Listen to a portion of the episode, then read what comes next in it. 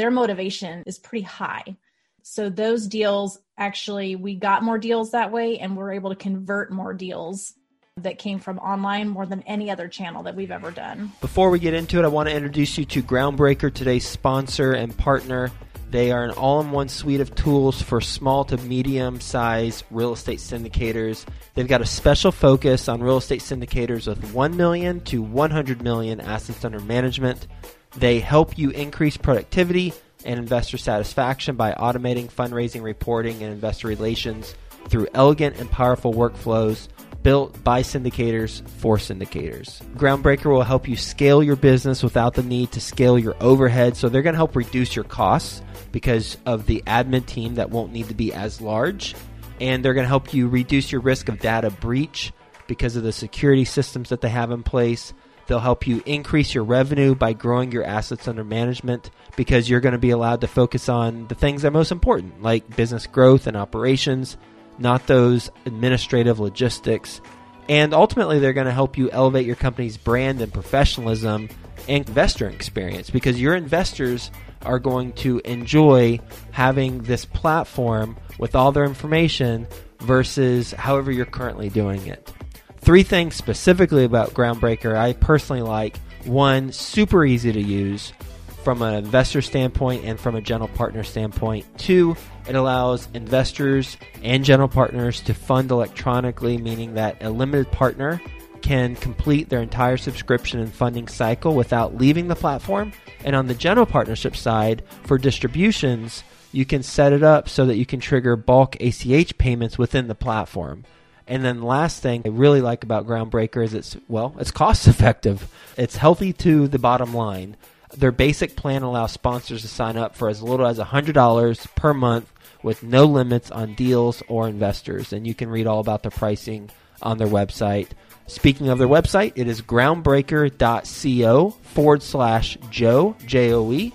And when you go there, groundbreaker.co forward slash J O E, you're going to get access to a pitch deck that the Groundbreaker team created so that you have a template should you want to use that and customize it for your own deal. So go to groundbreaker.co forward slash Joe. Quick disclaimer the views and opinions expressed in this podcast are provided for informational purposes only and should not be construed as an offer to buy or sell any securities or to make or consider any investment or course of action. For more information, go to bestevershow.com. Best ever listeners, today's guest is being interviewed by Theo Hicks. You know Theo, he's with us every Friday on Follow Along Friday. You're going to get a lot of value from this conversation. So, with that being said, let's get going. Hello, best ever listeners, and welcome to the best real estate investing advice ever show. I'm Theo Hicks, and today we'll be speaking with Melissa Johnson. Melissa, how are you doing today? I'm great. How are you? I am doing great as well. Thanks for asking. Thank you for joining us again. So Melissa is a repeat guest, and well, as of this recording, her episode actually hasn't aired yet. So maybe in a few months from today, or probably a few months before this episode goes live, it will have aired already. So make sure you check that out, where she goes into more detail on her real estate investing background and what she's focused on. And today we're going to talk about something more specific, being Sunday. This is a skill set Sunday, so we're going to talk about a specific skill that she has that you can apply to your real estate investing business, and that's going to be finding deals through your website. So that's going to be the main topic of conversation today. But before we get into that, a reminder Melissa is a full time real estate investor and the co founder of San Antonio Invest, her meetup group. She has 17 years of experience and has completed over a thousand flips and also has a portfolio of rental properties and notes. She is based in San Antonio, Texas, her website is themelissajohnson.com. So, Melissa, before we dive into that skill set, do you mind just quickly telling us some more about your background and what you're focused on today? Sure. So, like you mentioned, I've been in the business for about 17 years now. Started out with flips and creating owner finance notes, which I really like. Bought a few rental properties. And then as the years have gone by, pretty much stayed with that. We did start wholesaling several years ago when the market was really good for that. So we've kind of thrown that exit strategy into the mix. That's pretty much what I've been doing, raising my kids. I got five kids And I'm still doing real estate, but I am also moving more into a coaching space. So I'm working one on one with clients, just teaching them how to do what I do very specifically to what their goals are. So it's very individualized and it's been a lot of fun. Really been enjoying that. Perfect. So let's jump into the skill set today and to kind of set the foundation. Can you maybe mention how many deals you're generating through your website and maybe absolute numbers, but also in relation to any other strategy you're doing? So is it half your deals or is it all of your deals or somewhere in between? So it's one of those things, I think, as with all marketing, it's cyclical. So there are times where it's very effective and times where it's less effective, just like with anything else. At my peak of doing deals, finding deals online, I would say about 80% of my deals were coming from the website, which was a very high percentage. And those are so great because the difference between just shotgunning out a bunch of direct mail versus working with a website is when people are online, they're searching for you, right? So their motivation is pretty high. So those deals actually, we got more deals that way and we're able to convert more deals that came from online more than any other channel that we've ever done.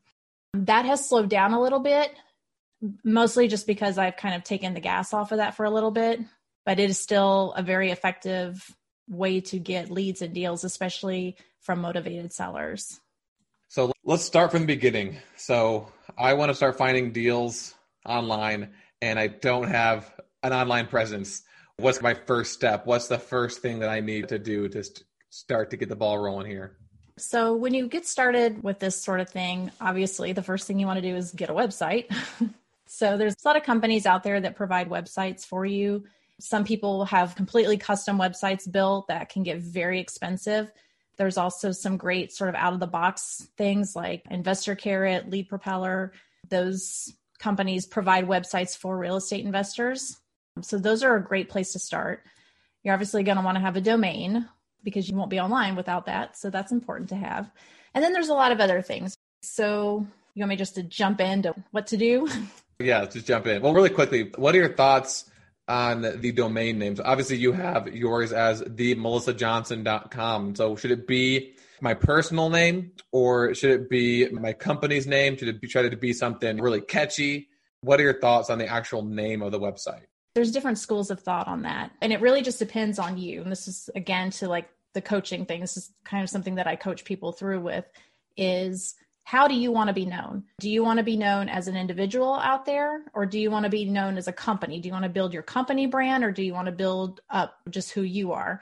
And I think they both can work. The thing is, though, to have something personal about that, something that people will remember. So it really depends on what your goals are as to how you should name your website and how you should start that branding process.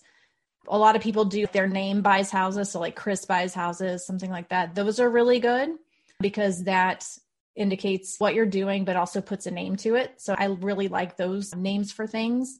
But then some people, they want to use their company name, and I think that's okay too. Just make sure it's something that's easy to spell and easy for people to remember. It's not something that's super complicated, a super long domain name with underscores and weird things like that in there. You want to make sure that it's something just concise, clean, and fits with your brand, whether that's personal or company brand. Oh yeah, that last point is key. I always like whenever I read people's bios, if I don't have to spell it out, then I know it's a good website. Or if I have to spell it out and be like, is that a dash or an underscore? What's that thing called? Yeah, yeah that, totally that makes sense. All right, so I've got my website. Now what do I do? Now you want to make sure that you've got some key elements on that website. So the first thing you want to make sure is that you've got very clear call to actions in multiple places through the website. So starting that, you want to make sure that you have an area, it's called above the fold. And that came from an old newspaper term. When you buy a newspaper and it's folded in half, that's the first thing people see. And it's the same thing with your website. When people go to your website, you want to have as much relevant information and actionable things as you can above that fold, which means the point before they start scrolling. So, right when you go to someone's website, you want to be able to see the call to action, whether it be a form, usually there's a short form, something that describes who you are, what you're doing, and then just some way for them to contact you. Again, whether it's the form, whether it's call now with a phone number or text sort of situation. Videos are also really great above the fold for ranking. So if you can have some kind of short little video talking about what you do, I think those are fantastic because one, it puts your name, your face out there to people. So you're starting to build trust right away with people. They can see your face, they see who you are. And then you have the opportunity to tell them what you're doing instead of them reading through a bunch of text. Videos where it's at right now. So if you can have a nice video and a very clear call to action above the fold, I think those are two really good things to have. You also want to make sure that when you're getting started with your website that you've got relevant content. You don't want to put a bunch of fluff and stuff like that in there. People want to hit the key points. So you want to make sure those key points are very clear, concise, not too wordy, things like that. You want to make sure that the content is relevant to what you're trying to do. Another thing that I usually encourage people to do is credibility. Even if you've never done a deal, you can get people to give you a character reference as a testimonial or somebody that you've done business with. Maybe you've never actually closed a deal, but you've done some bird dogging. Maybe having some other people that you've worked with, with wholesalers or title companies or loan officers, just anybody that can give you some kind of a credibility boost. And then, of course, as you do deals, you want to make sure that you're getting testimonials from all your customers. So, testimonials are great for credibility. If you've been featured in something, so if you've been featured in a real estate magazine or on a podcast or something, those things are helpful to have in there also just for the purpose of backlinks. But it also does create some more of that credibility. Like you're a reputable person, you've been doing deals. It just shows that you're knowledgeable about what you're doing. And then any reviews too. So Facebook reviews, Google reviews. There's a great tool. It's called Broadly that you can use. That is something that we were using in the past, and I really liked it because it actually sends a link. So when we would close a deal, we would send that seller a link to our Broadly, and it would go directly in an email to them so that they could type up a Google review, and then it would automatically post it on the website for you. So that was a really, really cool, handy little thing to have. So just some things like that. And then also just make sure that you've got a clean design and everything's easy to read. Don't use some kind of funky font where you look at it and it's like, I can't really read that. I think clean, simple is always the way to go as far as design. So those are some key things that I think are really important when you're building that site initially. I like that broadly tool. I feel like that could be used for more than just when you're fixing flipping. If you're an apartment investor, you can use that for whenever you get a new tenant send them a link to Broadly and yeah. get a review and start working on that reputation. So we might have to start using that tool. Thanks for sharing that. So I want to dive deeper into the relevant content, but I just wanted to ask, so are these all things you want to have above the fold or is this just what you want to have on the website in general? You want to make sure above the fold that you've got at least one call to action and that video if you can, or something that says about what you're doing. The rest of it can fall underneath that, but you don't want to have to scroll too far to get that stuff either. So you want to have a definite call to action at the top, but keep sprinkling in that call to action throughout the page. Don't just leave it just at the top. Have it in multiple places because you never know at what point somebody's going to say, Oh, that's the thing that triggers them to contact you. They might read something and say, That is exactly the situation that I'm in. I need to call this person right now. Mm-hmm. And if you've got it right there, then it's good. So you can't pack everything to the top of the fold, but as a minimum, have a call to action have a, a video, or even if you can't do a video right now, just something that says who you are and have a picture of yourself or your company, your team, whatever up there also. So the two things I want to talk about in our remaining time would be diving deeper into the type of content. And then you've got the really nice website. You have all these key elements in your website. You've got great content, but then how do people actually find your website and get there? So I want to bring those both up now because I'm not sure if they are related to each other you create a content and you're sharing it in the right spots or you write the right kind of content. So those are kind of the two things I want to talk about at the end. So first, let's talk about the relevant content, and if that ties into getting people to your website, then obviously you can talk about that too. But what type of content should I be creating in regards to video, audio, written, a combination? What should I be writing about? How often should I be writing? And then what do I do with that content once it's written or created? Lots so, of questions. yeah, I'm like my head's spinning. Let's see. Well, I think, first of all, just basic relevant content, just stating again, what's your process? When somebody comes to your website, usually they want to know how it works. So you want to make sure that that's laid out. So that's relevant content for sure. This is what we do. This is how we do it. These are the type of people that we help. These are the situations that they're in. So then you can start to go into more detail with that on a blog, for example. So you can have a blog page set up on your website. And this could be video too if you wanted it to be, doesn't have to be like a written blog, but think about the situations that your sellers find themselves in, especially when you're going on appointments or taking phone calls. Take notes about what they're saying and use that for content especially this is great too if you're recording your phone calls like we record all of our phone calls with the sellers so we can go back and actually listen and pull things from those conversations to use for content but you want to make sure that you're creating content that speaks to their situation something that's helpful. Don't make it all about you and what you can do for them but make it to where hey this is a valuable resource. This person helped me and they don't even know me but this was really helpful for me. So stuff like lists of moving companies in the area or what does the probate process look like in your state? Or what does the eviction process look like in your state any kind of free little tools that you can give them through a blog post is also relevant content that's really helpful so any little things that you can provide to the sellers that are helpful that they pulling from things that they've actually said is just a really good place to start with all that well let me go back to if you buy an out of the box sort of website, you can customize those. So, say you get like a Carrot website or a Lead Propeller website, a lot of them come loaded with content already on it, but that's the same content that a lot of other people have.